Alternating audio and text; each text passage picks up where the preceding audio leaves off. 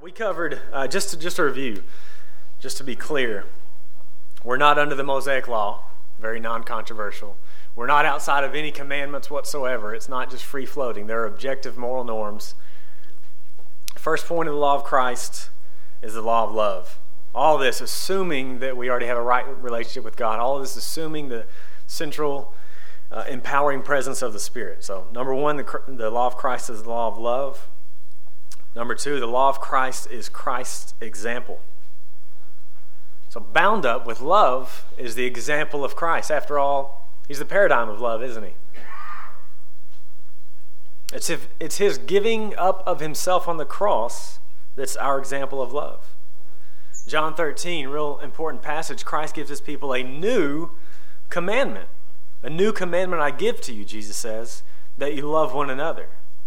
So we've just seen in point number one how important this self giving love is, but Jesus continues, just as I have loved you, you also are to love one another.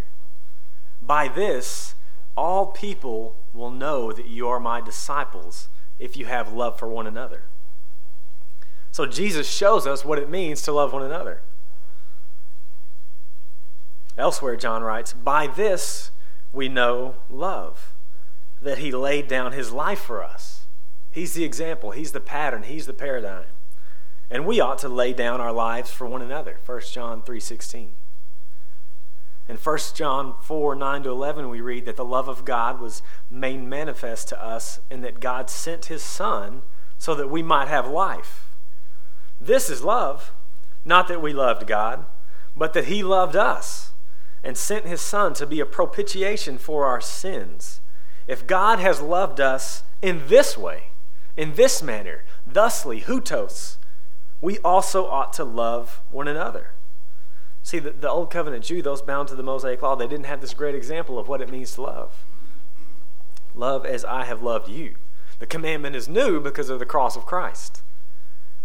In, in our big passage, Galatians 6 2, again, we're commanded to bear one another's burdens and so fulfill the law of Christ. Bear is an imperative, it's bastazo. We'll see that again later. We're going to bear one another's burdens. That's a commandment. And all throughout Galatians, we see that it's Christ. Christ is the ultimate burden bearer, isn't he? Praise God. He's, he's the ultimate burden bearer in his self giving love on the cross. Galatians 1 4, he gave himself for our sins to deliver us from the present evil age. 220, the Son of God loved us and gave himself for us.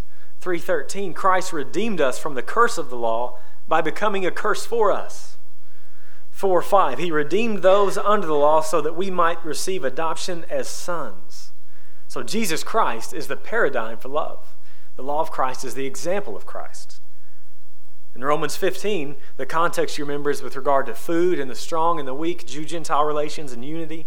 And the strong are called to bear with the weak and not to please themselves. And here Paul uses the same word for bear, bastazo, as he did in Galatians 6 2.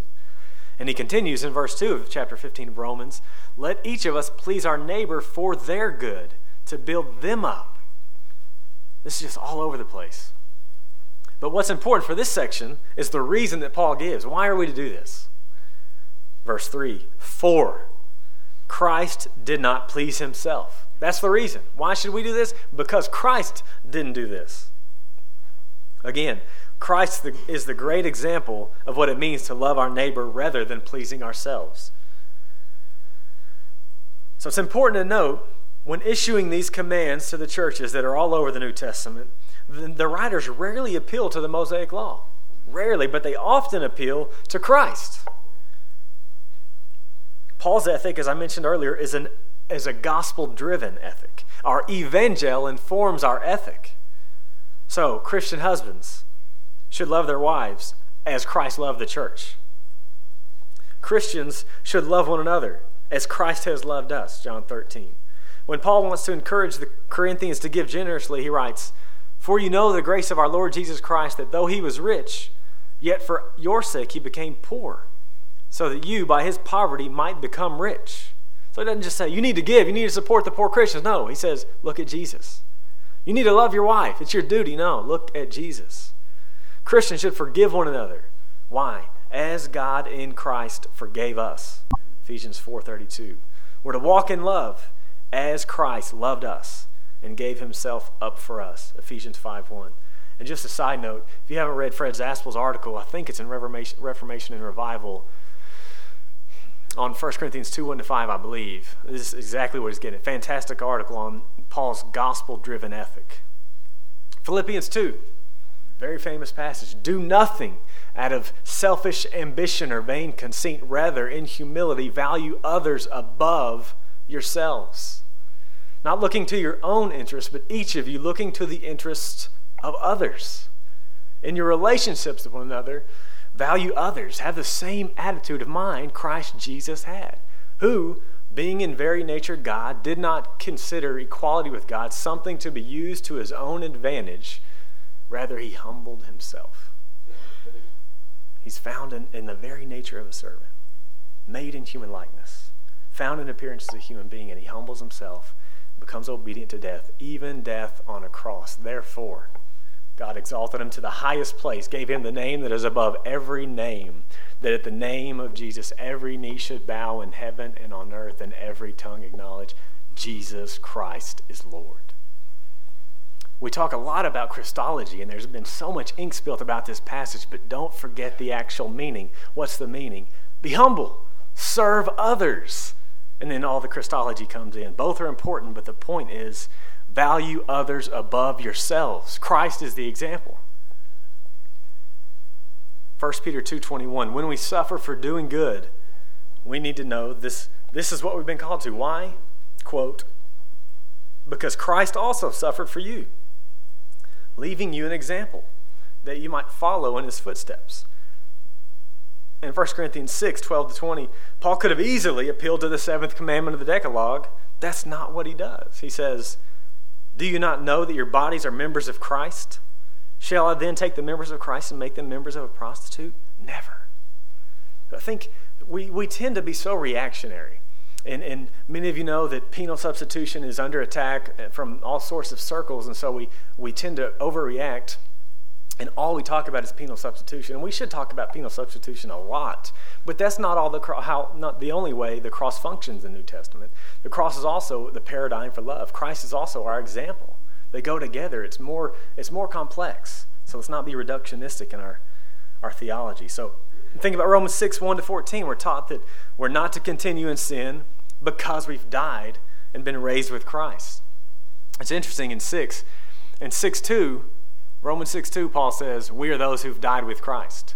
We died in baptism. 611, he says, Therefore, calculate yourself, consider yourself dead to sin.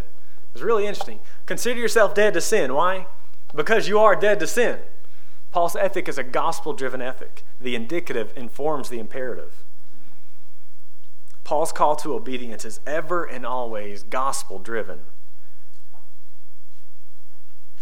So, yes, Forgiveness, yes, penal substitution, but also it's a model for Christian living. Christ is our great example. So, point number two law of Christ is the example of Christ. Point number three the law of Christ is the teaching of Christ. This shouldn't be very controversial. I don't think it is. Rather obvious point if we what is the teaching of Christ? By that I just mean the red letters uh, that we have. Uh, by the way, the red letters is interesting. That was first printed in 1899 in the, in the King James.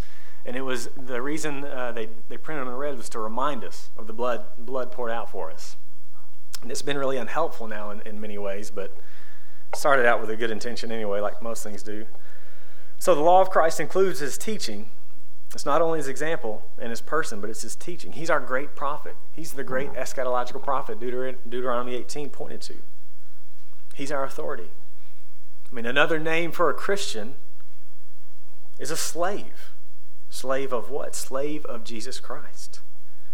Most, most of our translations, probably maybe all of them, will translate that as servant or bondservant. But there's a difference, isn't there? Servants give service to someone, slaves belong to someone. We are slaves of Christ. That's what the word means. It's only in, it's only in American English Bible translation that it's servant. So the risen Christ is our master. We're owned by him, twice owned by him. We are to listen to him. Matthew 17. Jesus is our authority, for all authority has been given to him. Matthew 28. Our commission is to go and teach others all to observe that Jesus commanded. The 1646 confession I mentioned earlier is clear on this. It says that the believer is to press after a heavenly and evangelical obedience to all the commands which Christ, as head and king in his new covenant, has prescribed to them. So we're under his authority. Law of Christ is the teaching of Christ. And it's interesting that the teaching of Christ is not explicitly quoted in the rest of the New Testament very often, but it's alluded to all the time. It obviously includes the red letters, but there's more. Even our big text, Galatians 6, 1 to 2, is dependent upon the teaching of Jesus. When Paul tells the Galatians to restore a person caught in transgression in a spirit of gentleness, he surely has Jesus' teaching on restoring sinners in Matthew 18 in mind. If you look and compare the two.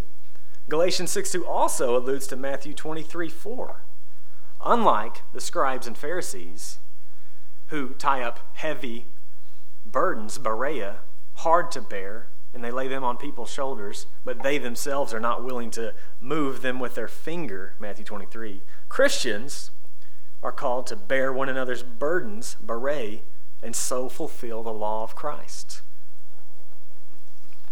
So while not explicit, the teaching of Jesus is clearly alluded to and informs the rest of the New Testament. More could be said on that. There's more in the book, but I'm going to move on just because it's a, it's a fairly obvious point. The law of Christ is the teaching of Christ's apostles. Point number four.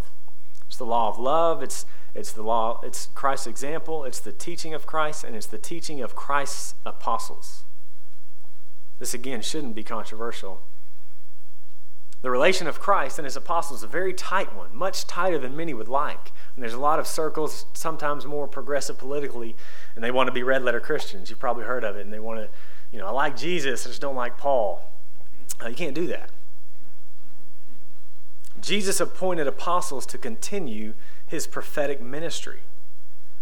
He set apart 12 men for this task and commissioned them as representatives and ambassadors. Acts 10:41. We don't have to, time to go there, but John 14 to 16 is really important in this regard. Robert Letham, a theologian, writes Through this appointment of the apostles, through this appointment, the apostles received the authority of Christ and became his ambassadors, representing him in the church and in the world. Henceforth, their teaching was to be Christ's own teaching, no less. End quote. Therefore, the authority of the apostles, now found in the New Testament, is bound up with the authority of the risen Christ himself. Their teaching is his teaching.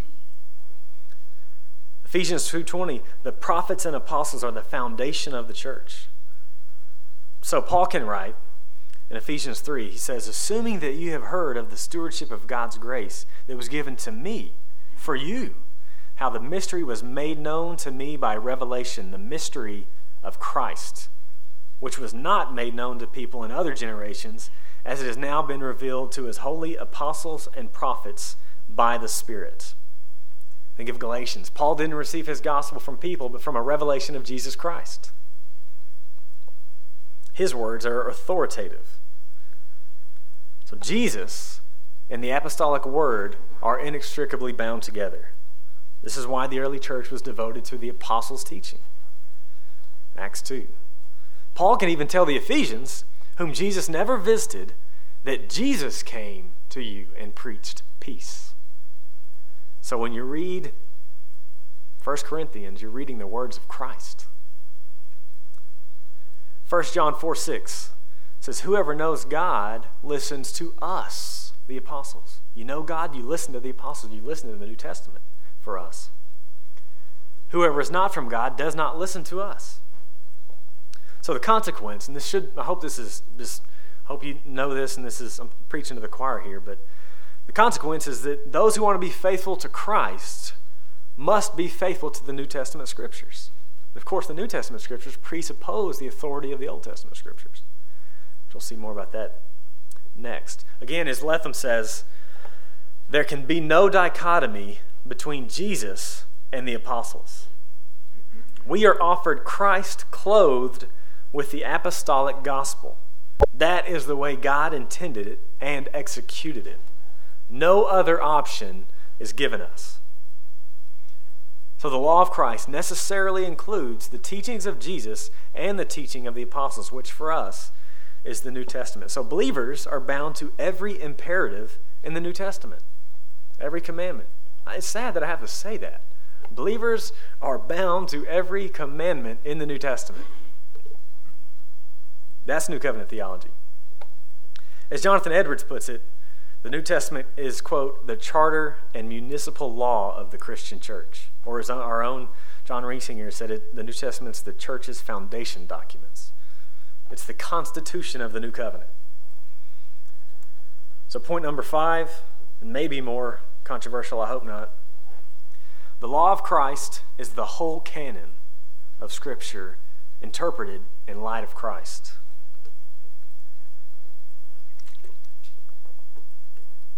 Sometimes New Covenant theology is charged, mentioned with antinomianism or even being Marcionite.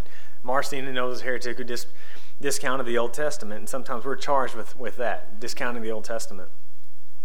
And there may indeed be some who claim the label New Covenant theology and, and, and hold this view, but I think it's wrong to do so. Ultimately, the New Covenant believer is bound to the entire canon of Scripture with this very important qualification interpreted in light of Christ. All of this, all of this is God's word for us. 2 Timothy 3, all scripture, at this point, obviously referring to the Old Testament.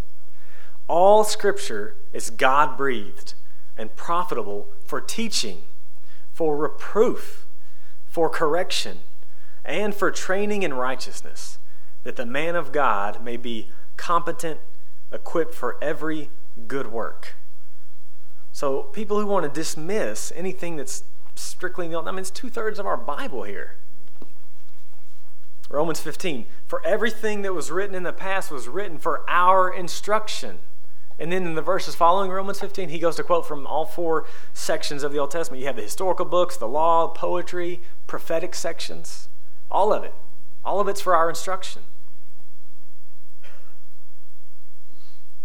The Old Testament events, they happened to, they happened to them as an example for us. They were, quote, written down for our instruction on whom the end of the ages has come. 1 Corinthians 10 11. So, believers in Jesus, we are the children of Abraham.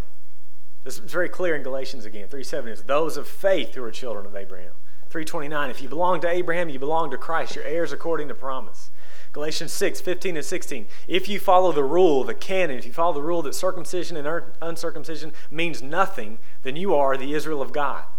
We are the Israel of God. We are children of Abraham, and the Old Testament is our book. This is our history. As, as theologian Graham Cole writes, Christian students of the Old Testament must pass by the cross of Jesus Christ on their return to the Old Testament. It's our book, but we approach it as Christians. Flip over to Matthew 5. Another famous passage. There's a couple, two or three books you could buy back there, so I'm not going to spend much time on it. I just want to make a quick point about Matthew 5. We gain this perspective from, from Jesus' teaching in Matthew 5.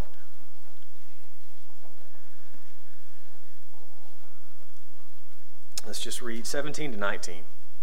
Very familiar words for us. Do not think that I've come to abolish the law or the prophets. I've not come to abolish them, but to fulfill them.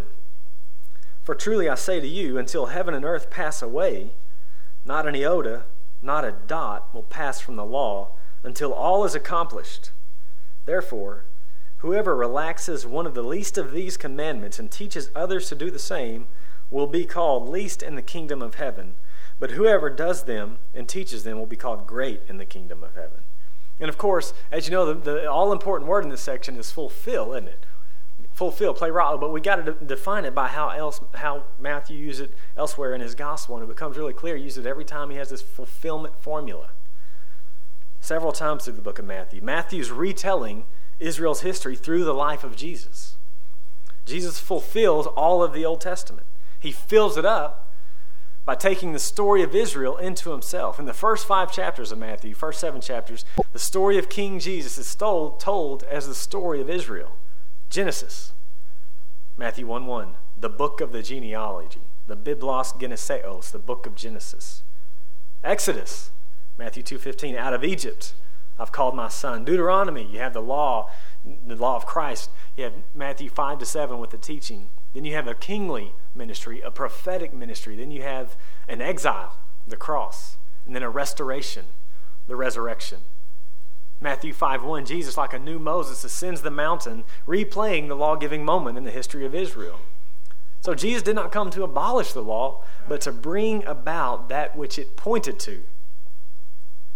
The law and the prophets pointed forward, they prophesied. And Jesus fulfills the law and the prophets in that they point to him and he is their fulfillment. 518 says, Neither an iota nor a dot will pass from the law until the Lord returns. And there's some who advocate that this is this happened at the cross and resurrection. I don't think so though, especially when you look in the parallel in Luke. I think he's talking about the end of the age when he says, oh, until all is accomplished. Luke 16, 17. So these things are valid until, until Christ returns. Some hold that it's only the moral law that remains valid. But listen to Jesus' all inclusive words. Not an iota, not a dot. Shows he means the law as a whole, the law as a package. I take the commandments of verse 19 to refer to the Old Testament commandments interpreted through Christian lenses, not simply the New Testament. Doug Moo writes So these commandments should be understood as referring to the commandments as fulfilled and thereby perhaps reinterpreted in Jesus. So if you, you, grab one of the books, grab John's book, grab Gary Long's book, there's several back there. I've got more in there. The antitheses of 21 to 48 bear this out. So what should be clear from these sections is the locus of authority has shifted from the Mosaic law to the law of Christ in the new age. He is the authoritative one. And in there, he contrasts his teaching with the teaching of Moses. New Testament scholar Daniel Kirk is worth quoting at length here. He writes about these antitheses with only one possible exception, Jesus does not cite what he takes to be errant interpretations of the laws and set his interpretation over against the customary reading. Let me say that again.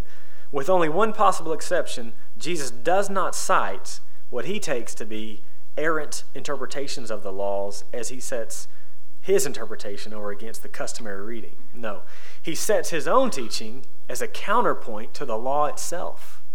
Moreover, Matthew's summary comment indicates that his intention in the Sermon on, Mount, Sermon on the Mount in 729 was to portray Jesus as one speaking from his own authority, in contrast to the scribes. The difference is not simply that Jesus is giving a better, more challenging interpretation, but that he is setting himself up as a teacher with his own authority, not an authority derived from the subject matter of the law. End quote. So we see the, the whole canon, interpreted in light of Jesus Christ and the new covenant, is our authority, but it raises a real important question. What's the relation between the law of Moses and the law of Christ? The whole issue of continuity and discontinuity that we'll be hearing more about. So, the law of Christ in relation to the law of Moses. I hope it's clear that there's both continuity and discontinuity between them. The law of Christ is new, but it's not absolutely new. There is overlap. We see that all the law and the prophets are applicable to New Covenant believers, but only as they're interpreted in light of their fulfillment. New Testament scholar Craig Blomberg agrees. He says the Old Testament remains normative and relevant for Jesus' followers, and he quotes 2 Timothy 3.16.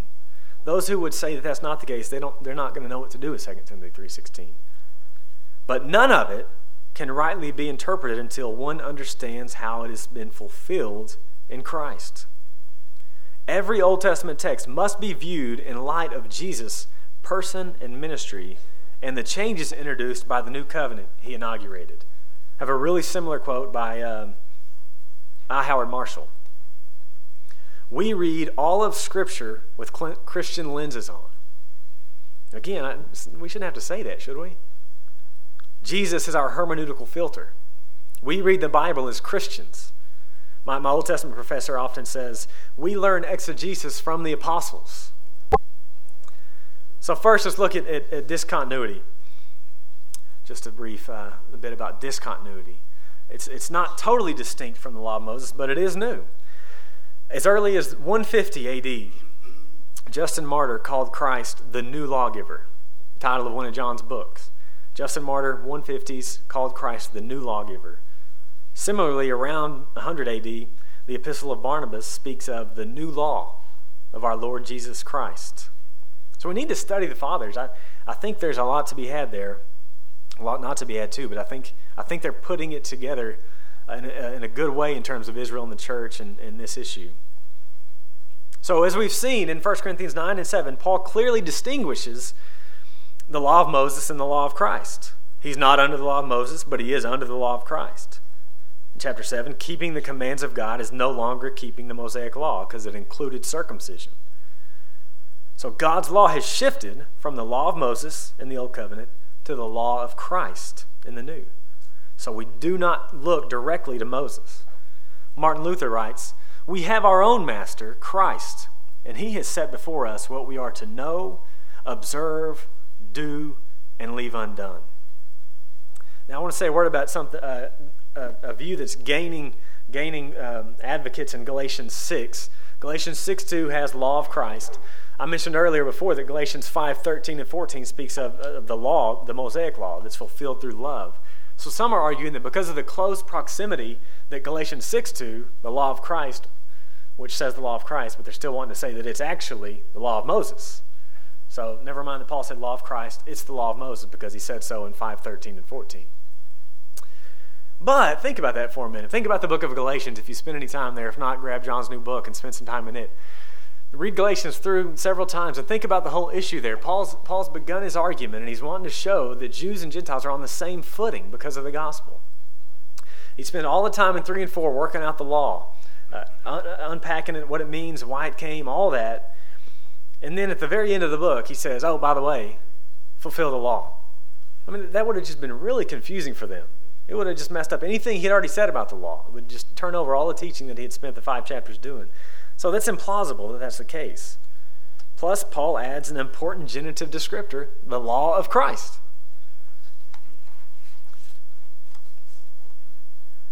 So the ultimate context is really the whole canon. You, see the whole teaching of the New Testament. is really unlikely that Galatians 6 2 is referring to the law of Moses instead of the law of Christ.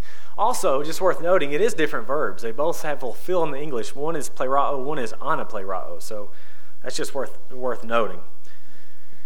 So, as mentioned above, another reason it's clear that the law of Christ is not the same as the law of Moses, the glaring lack of direct appeal to the law, especially when it would have been so easy to do so, wouldn't it? If God's eternal moral law was summarized in the Ten Commandments, wouldn't it have just been really easy for Paul or any of the other writers just to appeal to it?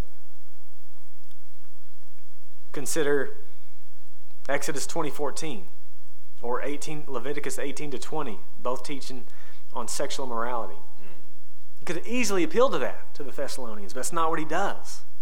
He doesn't proceed that way. Rather, he says, "For this is the will of God, your sanctification, that you abstain from sexual immorality, that each of you know how to control your own body in holiness and honor, not in passionate lust like the pagans who do not know God. 1 Corinthians is similar. He doesn't go to the Decalogue. Instead, he uses gospel logic. Do you not know that your bodies are members of Christ? To the Ephesians, he could have quoted Exodus 20:15 about lying, but instead he says, "Let the thief no longer about stealing, let the thief, thief no longer steal, but rather let him labor." When teaching on idolatry, Paul doesn't go to the first, second commandments. No, he easily could have done that. It's shocking that he doesn't. As Westerholm, Stephen Westerholm writes, quote, Paul never derives appropriate Christian conduct simply and directly by applying pertinent commands in the Torah. The inevitable procedure, if Torah remained the binding statement of God's will for believers. So it's shocking that he doesn't do that. It would have been, as Westerholm says, it would have been the inevitable procedure if Torah was still valid, but it's not. One more issue with discontinuity is in Paul, the very careful distinction he makes between doing the law and fulfilling the law. I've got a, I've got a dense paragraph I want to read to you. Again, it's Stephen Westerholm in, a, in another essay. He writes this It's worth noting, however, that in Paul, while Christians are never said to do the law, poiein, those under the law are seen as obligated to do its commands. Indeed, the law itself, Paul claims, rests on the principle of doing as opposed to believing. Galatians 3:12, Romans 10:5. If then the essence of life under the law is the requirement to do its commands, it is not strange, is it not strange that Paul would avoid the term in context, context where he relates Christian behavior to the law?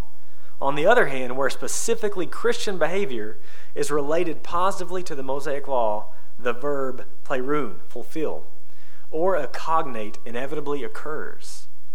Yet these terms are never used where the requirements or achievements of those living under the law are in view.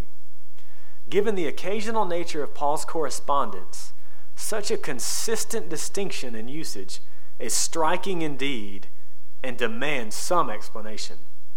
Let me try to summarize that. In Paul's letters, he speaks of doing the law only to unbelievers, only to those who are still under the law. He never speaks of doing the law to Christians, only of fulfilling the law. And this is consistent. Romans 2 speaks of doing the law. If you, if you believe that Romans 2 is speaking about Christians, this wouldn't work. I don't think that's the case. So uh, let me just read a few of the fulfillment passages. This is for believers. Believers in the new covenant, they, they, they're fulfilled, not doing the law. Plerao, not poiein. You shall love your neighbor as yourself. The whole law is fulfilled in one word, Galatians 5. We've already looked at these passages. Romans 8, the righteous requirement of the law is fulfilled in us. Romans 13, 8, we're told the one who loves another has fulfilled the law. Verse 10, love is the fulfilling of the law. So only Christians who have the spirit of the new age can fulfill the law. Paul, just like Jesus in Matthew 17, he's speaking of eschatological fulfillments. It should not be overlooked that in these fulfillment of the law passages, Paul is never prescribing Christian behavior, but he's only describing Christian behavior. Jason Meyer, in the book I alluded to earlier, listen to this quote. He, he's, he's picking up the same thing here. Thielman does, Westerholm does, uh, Moo does. This is what Jason Meyer says Paul does not prescribe Christian behavior with reference to the law. He describes the fruit of their behavior, behavior with a retroactive reference to the way that it conforms to the law and thus amounts to its fulfillment. Ironically and paradoxically, those who live under the law bear fruit resulting in sinful passions, resulting in transgression of the law and death. And those who have died to the law bear fruit that amounts to the law's fulfillment. So only those under the law are required to do the law, with, and, and the result is that the obedience of those not under the law fulfills the law. And that's a real technical point. If you didn't get that, maybe we can talk about it later, but I think that's important. I think that's amazing the distinction is that careful. Hebrews. We love that book. Really important book on, on discontinuity. To be summarized as Jesus is better.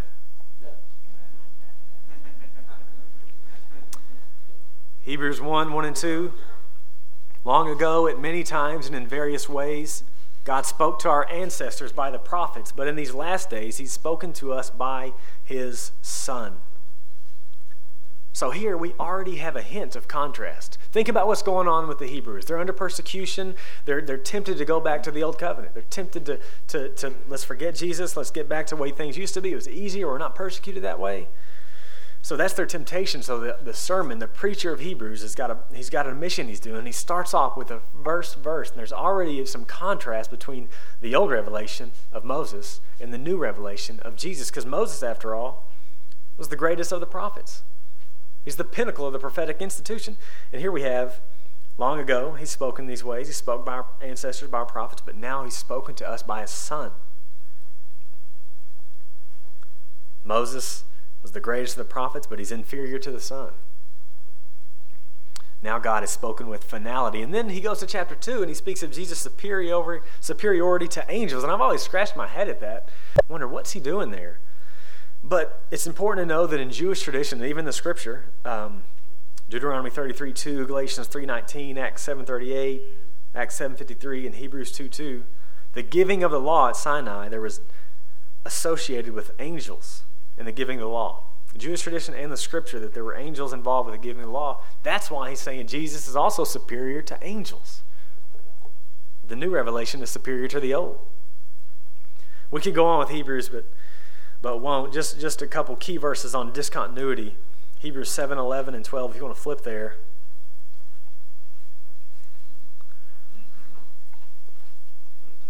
Again, right now we're talking about discontinuity between the law of Christ and the law of Moses.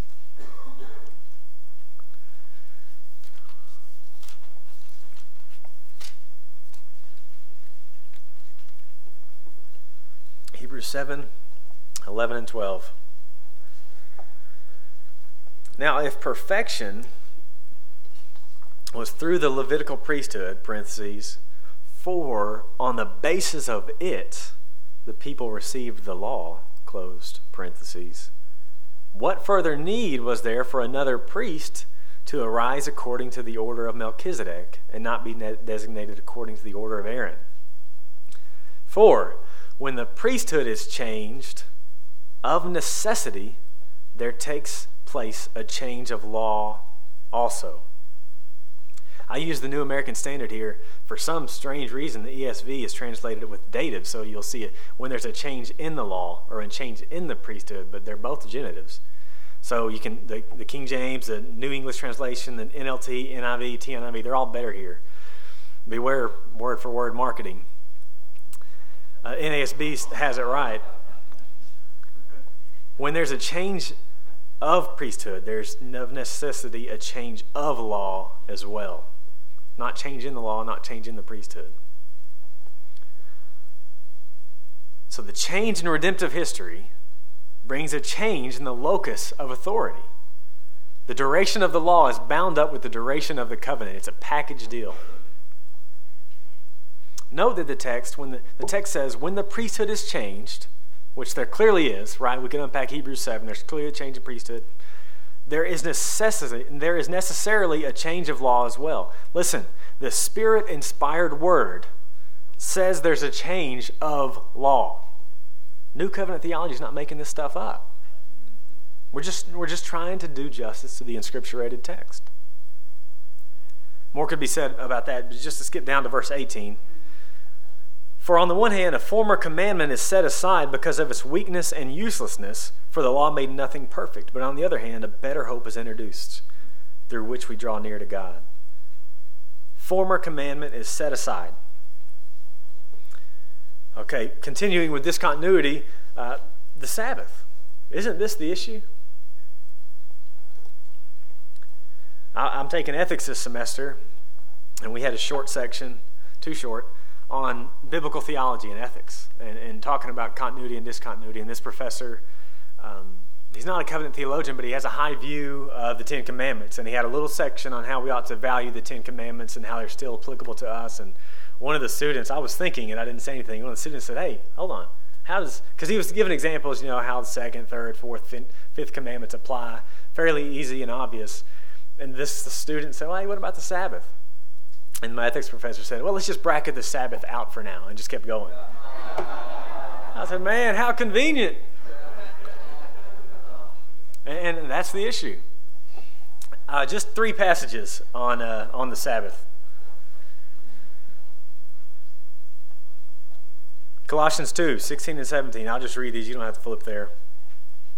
Therefore, let no one pass judgment on you in questions of food and drink or with regard to a festival or a new moon or a Sabbath. These are a shadow of the things to come, but the reality belongs to Christ. I mean, this is crystal clear, isn't it? Just let Paul say what he says. He relegates the Sabbath to a shadow. Skia, same thing Hebrews does in 10.1. It's very unlikely that he viewed the Sabbath as being fulfilled in the Lord's Day. There's just simply no biblical, no, no early historical evidence for viewing the Lord's Day as a fulfillment of the Sabbath. Romans 14, 5 and 6 says, One person esteems one day as better than another, while another esteems all days alike. Each one should be fully convinced in his own mind. The one who observes the day, observes it in honor of the Lord. The days in mind here, they would certainly include the Sabbath. I mean, a Jewish person would inevitably think of the Sabbath since this was the day that most distinguished Jews from Gentiles. This is a far cry from remember the Sabbath day to keep it holy. Paul says, be convinced in your own mind. Sabbath has reached its fulfillment in Jesus Christ. Finally, in Galatians 4 8 to 11, is really fascinating. If you want to flip there, you can.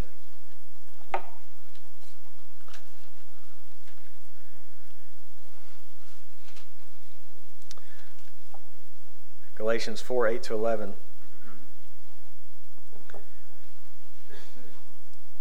Remember the context of what's going on in Galatia. Formerly, when you did not know God, you were enslaved to those that by nature are not God's. But now that you've come to know God, or rather be known by God, how can you turn back again to the weak and worthless elemental spirits of the world, whose slaves you want to be once more? This word is, is controversial. I think it's really clear with this and Colossians that elemental spirit, stoicheia, has demonic reference. Some say, well, it's only the building blocks of the world. Well, if you have a biblical worldview and not a Western Enlightenment worldview, the, the world itself is ruled by the God of this age. So you can't avoid it. Verse 10 You observe days and months and seasons and years. You're turning back to paganism. How are you doing it? Observing the Sabbath. Are you kidding me? Paul had a backbone, didn't he? Now, let me, let me clarify, though. This is after Christ has come. That's really important. The sacrificial system is no longer effective. So to return to it is return to nothing. It's to return to your damnation. It's really clear in Galatians. So redemptive history is really important here. But the point here is they're observing Jewish days. The Sabbath is included here. To return to the Sabbath is to return to the stoicheia, the elementary spirits. All right, more could be said about the Sabbath, a whole lot more, but I'm, I'm going to assume I'm going to assume you understand that the Sabbath is a clear element of discontinuity between the law of Christ and the law of Moses. Now let's look a little bit of continuity. Seeing there's a heavy dose of discontinuity, so let's look a little bit of, of how they relate. Again, so although New Covenant believers are not under the Mosaic law, with Jesus in the New Covenant scriptures as our hermeneutical filter, every command in Scripture remains applicable. In this sense, we can derive principles from the Old Covenant law. Common example that's thrown out is bestiality. You know, you New Covenant people, you can't deal with bestiality. Well, I think there's three, op- three, three responses to that. One, porneia probably is broad enough to cover that, the word sexual immorality. Two, uh, look at the creation order. It's man and, I mean, Adam and Eve, not Adam and Eve and Spot. Three, three, I have no problem. I have no problem appealing to Exodus 22 19, Leviticus 18 23, 2016. No problem appealing to those.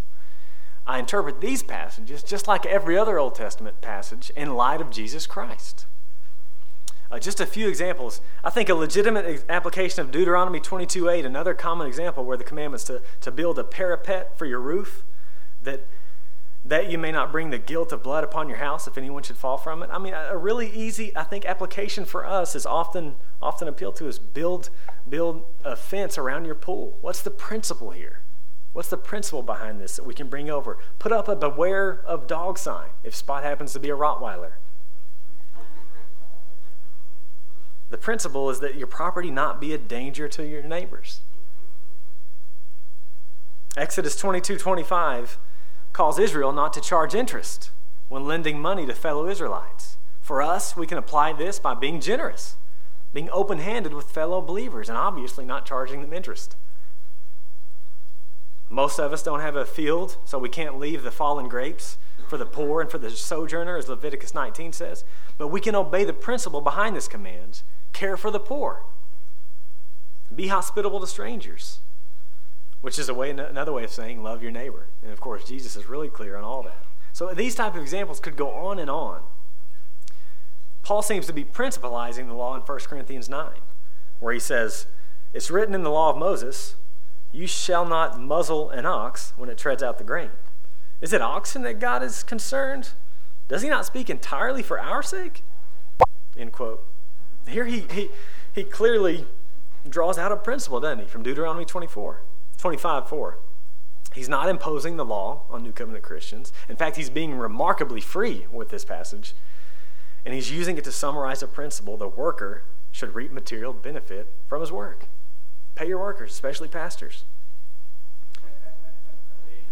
We find nine of the Ten Commandments reiterated in the New Testament. The Sabbath command, again, is the issue that divides theological systems. But the Ten Commandments cannot be extrapolated from the rest of the Old Covenant. Think about again, last year we talked about the, the, the form of it in Exodus. Exodus 19 is the intro, Exodus 24 is the ceremony, Exodus 20 to 23 is the you have the, the words of the covenant and the, the principles, the commands, the ordinances of the covenant in 21 to 23. It's all a package. You can't separate it. It's the book of the covenant. So the Ten Commandments can't be taken from that. But think about um, Ephesians 6 2 quotation of the fifth commandment. It demonstrates that while there's significant discontinuity, there's also continuity.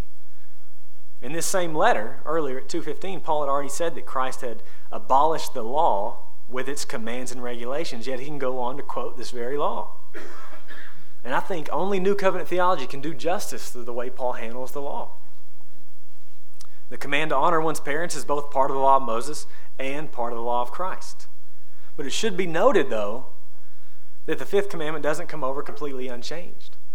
Peter O'Brien in his commentary says significantly, when Paul reapplies the commandment to his Christian readers, he omits any reference to the land of Israel and universalizes the promise that it may go well with you and that you may enjoy long life on the earth. Gace, earth. So, if we've seen, even though no, we're no longer bound to the Mosaic Law, the whole canon, the Decalogue included, is relevant for New Covenant believers. You better obey the Sabbath. Believe the gospel. It witnesses to Christ, shows us our sin, but it reveals the character of our great God and King. Ask, why did he have this? Search, meditate, think. Think hard. This is hard work here. David Dorsey has a really good essay called The Law of Moses and the Christian. Really helpful essay. And here's, here's what he says. It's kind of a long quote. Legally, none of the 613 stipulations of the Sinaitic covenant are binding upon New Testament Christians, including the so called moral laws. While, in a revelatory and a pedagogical sense, all 613 are binding upon us, including all the ceremonial and civic laws, the Mosaic laws. Though, they, though not legally binding, comprise a treasure of insights that's how we ought to talk about the law. Comprises a treasure of insights and information regarding the very mind and ways of God. It was tailor made by the one we seek to know and serve. It's here that the point of profound ap- applicability for the Christian is found. A law reflects the mind, the personality, the priorities, the values, the likes and dislikes of the lawgiver. Each law issued by God to ancient Israel, like each declaration by God through the prophets, reflects God's mind and ways and is therefore a theological treasure. So the law and the prophets, they're, they're applicable to New Covenant believers, interpreted in light of Christ. Jason Meyer puts it well. The coming of Christ has caused a paradigm shift that calls for recalibrating all former commands in light of his centrality. This approach recognizes that the law of Moses in its entirety has come to an end in the sense that the believer does not start by asking, What did the law teach? The believer begins at the point where his Christian life began Christ. The believer found new life in Christ, and so now comes to Christ to find out how to live out his new life. So the law of Christ is the law of love. The law of Christ is the example of Christ. The law of Christ is the teaching of Christ. The law of Christ is the teaching of Christ's apostles. And the law of Christ is the whole Bible, interpreted in light of Christ. Let's pray.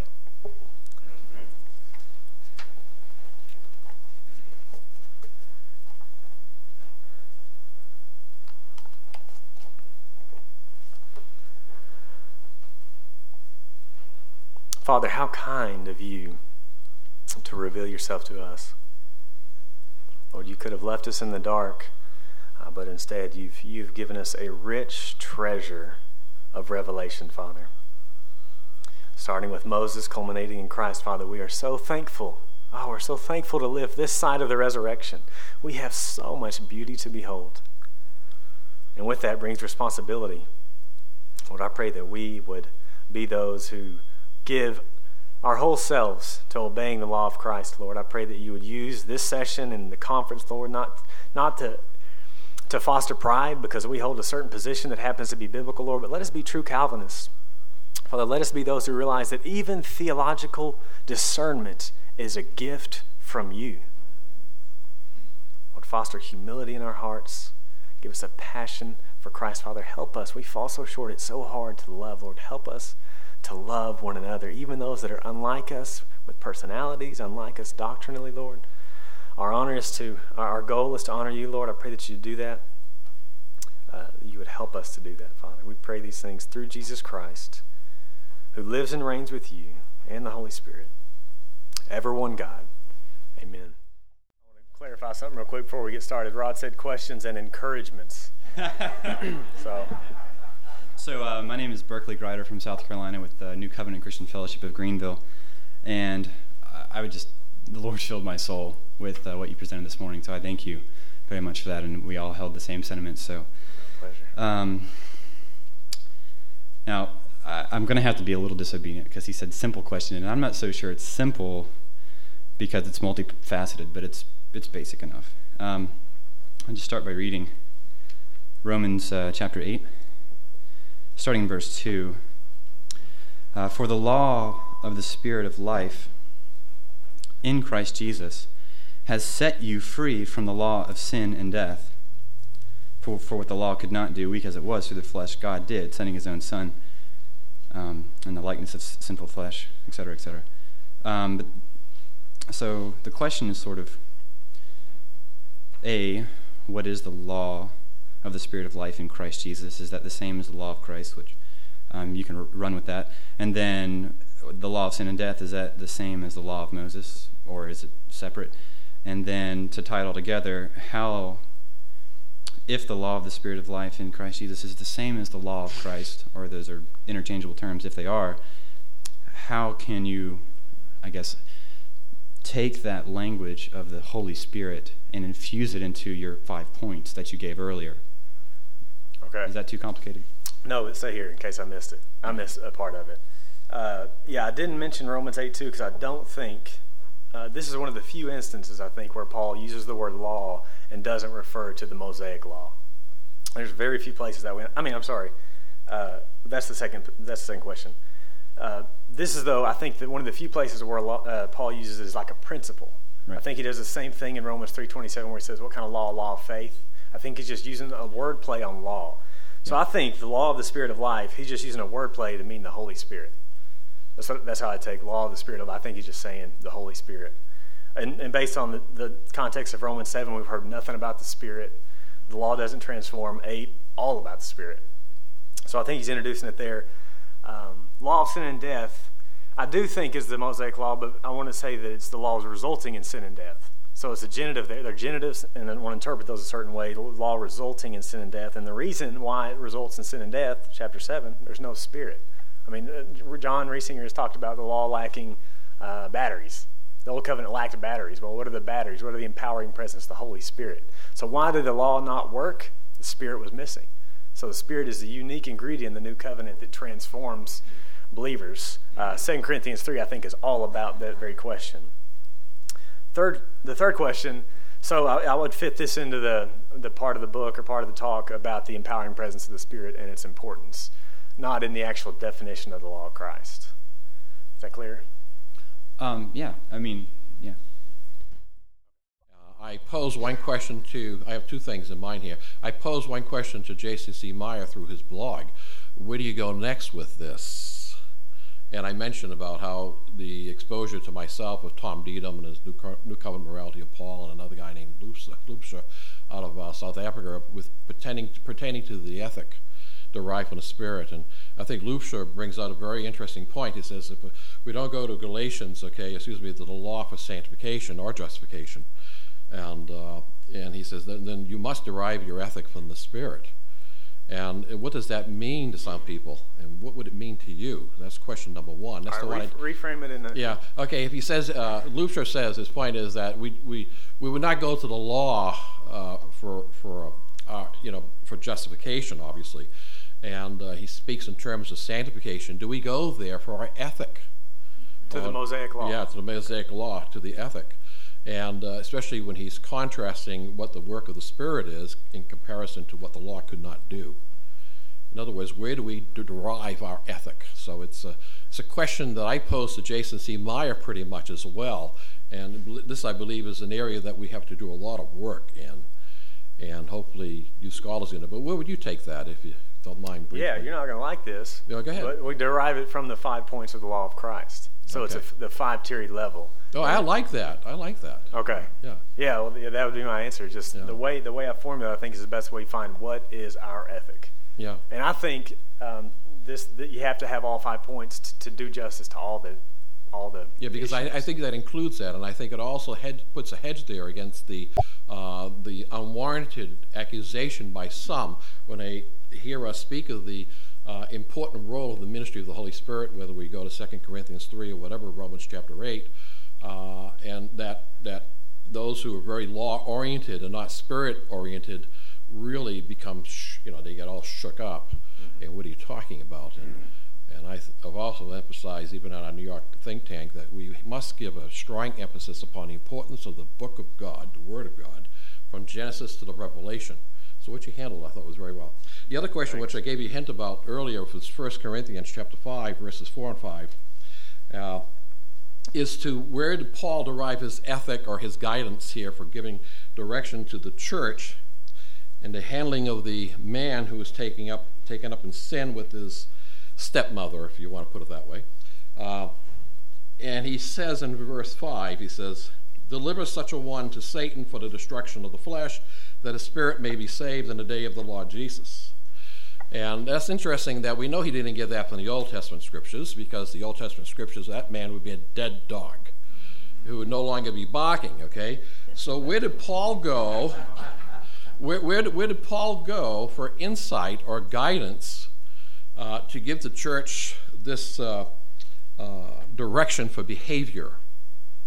And would this be helpful to us in any sense? Um, eh, the subject of uh, um, uh, bestiality. And people say, Where do you go? I think Paul has something here for us in this direction. But uh, I think this is a question that, you know, it's helpful to at least pose this question and say, okay, where did he derive uh, the guidance he gave the church to deal with this man uh, and to the point of hopefully to see the man reconciled to Christ. And that's a hint, of course. Yeah. Yeah. I think I think maybe two answers. One, I think I mentioned in, in about Galatians six. I think a lot of, of Jesus' teaching. Let me just read Matthew 18, 15 and following. If your brother sins against you, go and tell him his fault between you and him alone. If he listens to you, you have a, you've gained your brother. If he doesn't listen, take one or two others along with you, that every charge may be established by the evidence of two or three witnesses. If he refuses to listen to them, tell it to the church. If you're refusing to listen even to the church, let him be to you as a Gentile and a tax collector. So, and there's probably a lot more that Jesus said. And so I think this Jesus tradition, if you want to use that language, that might be unhelpful, but ultimately from Christ, I think he got it. Secondly, though, I think you, you got to do justice to the uniqueness of the apostolic office that, that Paul, I mean, think about just the nature of our Bible. You have the Holy Spirit moving the writers to write what they wrote so that the end product is a God breathed text. Um, so for us, I don't think we have the freedom Paul had because we're not apostles. Does that make sense? No, I definitely do. I, I, I think that they're speaking for Christ. And I think one of the great dangers uh, we encounter, I think, as we do theology, is to separate the apostles, the apostolic writers, from Christ. Right. And I think there's also an importance we have to lay upon how they derive much of their theology from the Gospels. Right.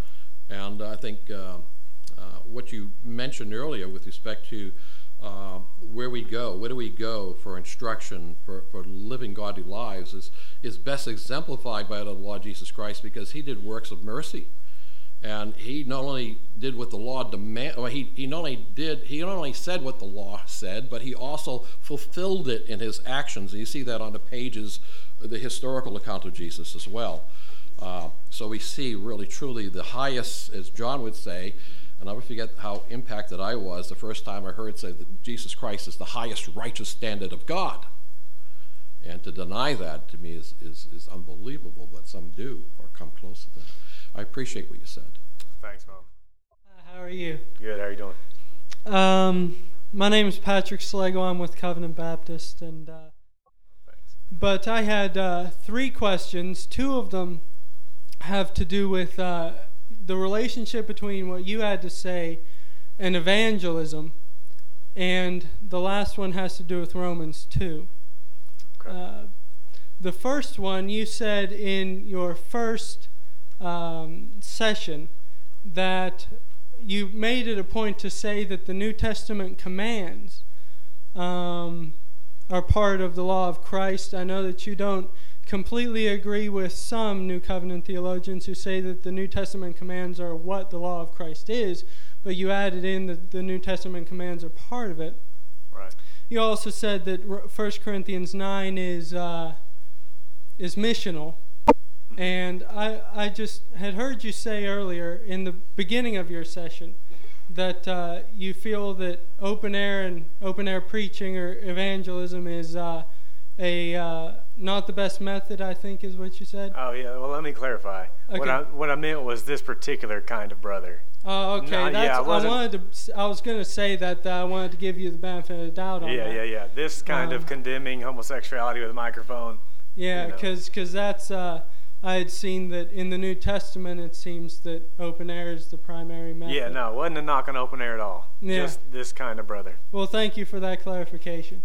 Um, also, in regards to evangelism, um, in light of you saying that uh, the Mosaic Law is completely abrogated, and I think you may have answered this in your second lecture, is uh, what is the relationship of the law to evangelism? And should we use the law in evangelism in light of Paul using the law in Romans 1 to 3 as far as showing the people their wickedness and um, condemnation before God? Uh, I mean, I think it's fine. I think the gospel is good news, and to proclaim Jesus as Lord, forgiveness of sins doesn't require the law to be preached. You know, you can preach the gospel without the law. But on the other hand, you know, the good news is not understood without the bad news, is it? hmm That's I actually just preached Sunday on the gospel, and uh, that's what I said is you when you understand the bad news, you see the surpassing greatness of the good news.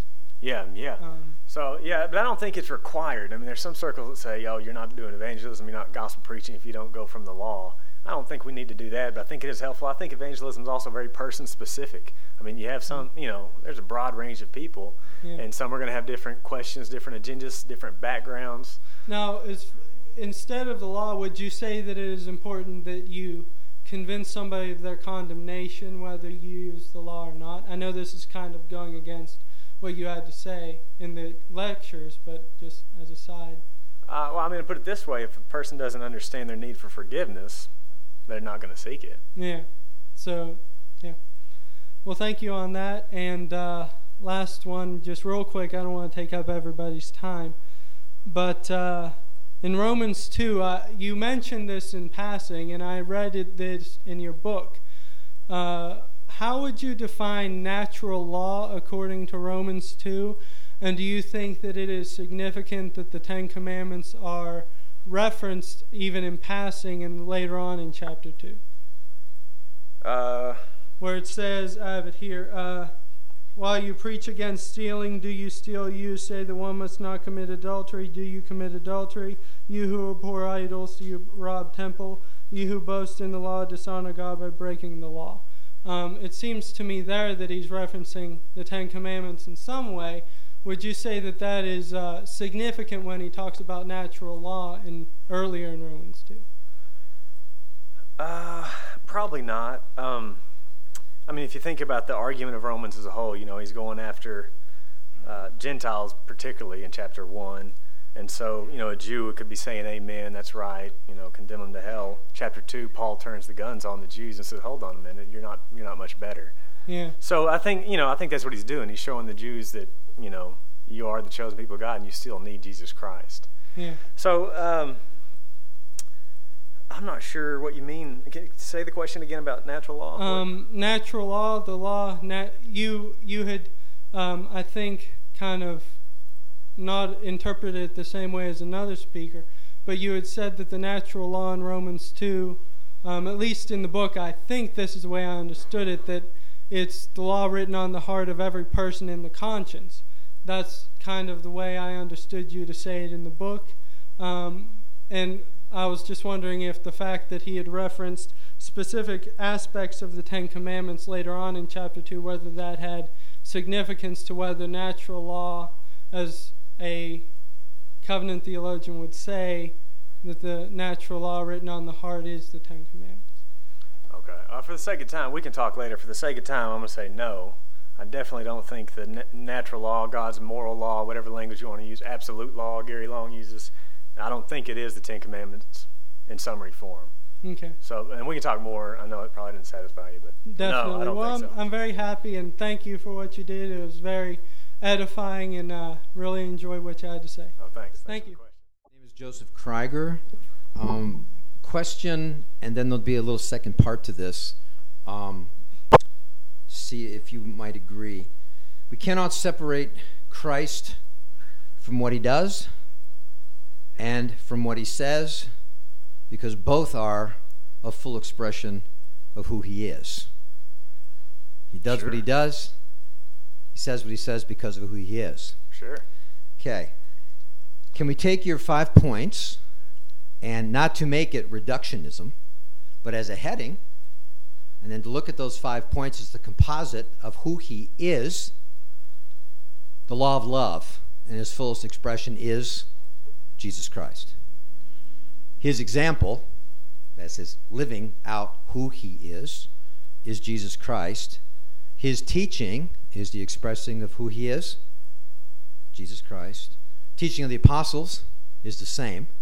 It's the expression of Christ himself through those who are his New Testament prophets. And all of Scripture, seen properly in light of Christ, is seeing nothing but Christ. And in the end, he is the incarnate Word.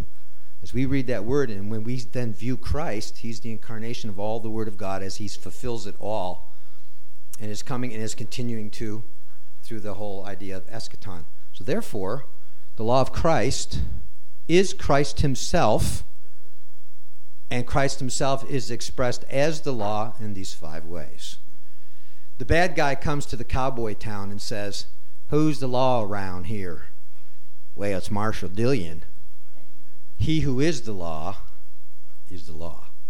Whatever the law says, written or unwritten, you go to Marshal Dillon, he's the law. We go to Christ, he is the law. Is that acceptable in your frame of thinking in the context of, of your book, even though you haven't put it quite that way? That's is a conclusion I could draw from looking at your five points, thinking that through a little more. Yeah, sure, you could say that, but I think if without this conversation, I'm talking in other quarters who didn't hear the talk, and you say Jesus Christ is the law. That's No, no, and that's what I'm saying. You couldn't reduce it down to that for the sake Yeah. of just saying that. Then you've got to qualify that. But as a way of giving that the titular head and under it, and this is why you could say that in that sense, not reducing it down to reductionism that this is it and you just let that fly. But in that context, isn't that what all these five things is essentially saying? Essentially, he himself is the law in that way. Yeah, I, think so, but I would end up saying the five points again. So Mm-hmm. Mm-hmm. I'm not sure what we gain by it, Mm-hmm. except for a nice summary. Okay. So Thank you. My name's Jim Pritt, and I'm with the Covenant Baptist in Uniontown. Um, I appreciated your messages a lot, and uh, I've come to the same conclusions over the years. Uh, I just have one question, no parts. Uh, the, the defining passages to me in this area that I read was Galatians 3 and Hebrews 4. You did read something out of Hebrews 4, but I wondered if you could maybe give a little more about what you think in that area, because Hebrews 4 gives us the true rest of the believer. And, uh, you know, the, the Sabbath, the day of the week, is not that. And that's what convinced me of the position of the law in Christ. And uh, you, I, I, don't think in your messages, unless I missed it, I don't think you expounded on that particular thing. Okay. okay right, so just Hebrews four. That's all you want, want me to talk about, not the, not the uh, Galatians three. Uh, yeah, Hebrews four, really. Okay. Sure. Yeah. Uh, I can't remember if this in, in, this book. If I fleshed out more, I, I do definitely in the first book a little more on just the argument of Hebrews, which is really fascinating. I mean, the preacher of Hebrews knew his Old Testament so well, and his message is listen, you don't need anything in the New Testament to realize that the Old Testament itself is insufficient. Because he's saying, he, go, he starts out with Hebrews 2, and he's quoting Psalm 8, and he's pointing beyond it. Then he goes on Hebrews 3 and 4, he's going to Joshua, and then he's quoting Psalm 95, saying, Listen, you should have known there's a rest still to come. Then he continues on with Hebrews 7, and he's saying, Look, didn't you read Genesis 14? Who's this Melchizedek guy? Weren't you paying attention? Then you look at Psalm 110. This is David's new, you know, David's going to be in the order of Melchizedek. Aren't you paying attention here? The Levitical priesthood's coming to an end. Melchizedek's who you're looking for. Jeremiah uh, 31 and Hebrews 8. Listen, the new covenant is prophesied in Jeremiah itself. Why did he have to prophesy? Why did he have to promise if the old covenant was sufficient? So Hebrews over and over is saying, listen, the old covenant itself confessed its own inadequacy. So uh, with four, it's the same thing. I mean, if you look at the argument, just really carefully read what he's doing there, and he's just reading his Old Testament really well, saying the Sabbath pointed beyond itself. Our true eschatological rest comes in Jesus Christ. It's a, I mean, it's an awesome book. As John makes his way, let me point out that John has meditated on Scripture maybe 60 years longer than I have, so why don't you ask your question and then go ahead and answer it for us?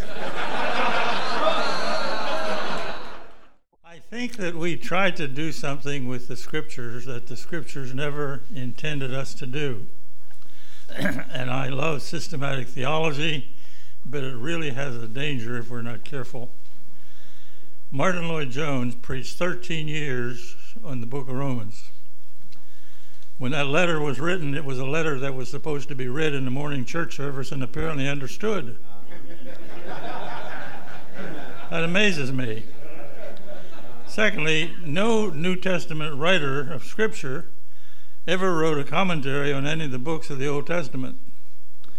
And I think we try to do with the Scripture something that's just not there, and we are theologizing rather than exegeting Scripture sometimes if we're not careful. So we ought to go as far as Scripture goes and then have the humility to stop. And I think that's one of our biggest problems in Reformed circles. As Calvin says, we have kind of a learned ignorance, and we ought to recognize that and, and put some self brakes on ourselves. And I think it would also give us a little more tolerance if somebody doesn't do the other thing because there's so many things intertwined with each other. Did I answer my question? I think so. John Jeffrey from Wayside Gospel Chapel in Greentown, Pennsylvania. Uh, I want everyone to understand something here. Uh, when John asked me for what I wanted to speak on, I had no idea Blake was speaking or what he was speaking on. And I had my, I, I, without hesitation, I gave him my titles and my text. And then I found out Blake was speaking on the law of Christ, and I went, uh oh. And then I heard about his book, and I went online and got the table of contents and saw the chapter titles, and I went, uh oh. And then I got the book real fast from Jacob, and I looked and I go, yep. So I, I got a hold of Blake, and I said, just hope you know this, this was not intentional unless, and he's perfectly capable of it, that sly John Bunyan sitting back there did it. you know he slipped a ringer on us one year, and he did it intentionally with uh, David Morris on Romans 7. so just so everyone understands, and I, he has not had the opportunity to hear me, and so I am not going to put him on the spot. I'm just, I, am just curious about one thing. You might be able to help me out. Uh, you referred to Thielman, and uh, the phrase was traditional moral teaching, and you connected that to your understanding of the law of Christ. Uh, you also mentioned Thielman's circles, his denominational connection. What I'm wondering, it's just a curiosity, a suspicion, if you will. Have you picked up anything in the context and his intent and his usage that this is like a code word for him where someone else might say eternal moral law? Yeah, no, not at all. Thielman is really helpful, and he's so helpful because he's so inconsistent, at least with his denomination. Uh, he's really, really careful with the text.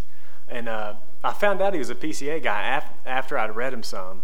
And I don't know how he squares his exegesis with the, uh, with the Westminster Confession. I don't know how it works out. You know, maybe he's not a, I mean, I don't know how that works, but he is a PCA minister, ordained PCA minister. He's a professor at Beeson and he's got a, got a lot of work on the law. And I find him, him and Douglas Moo, by far the most helpful guys I've read. He's got one called The Law in the New Testament, and in there he doesn't use the language of traditional moral teaching very often at all. He uses the language of law of Christ, and he's explicitly clear the old covenant has ceased in its entirety, and uh, so he's putting things together just like I am, and, and many of you are.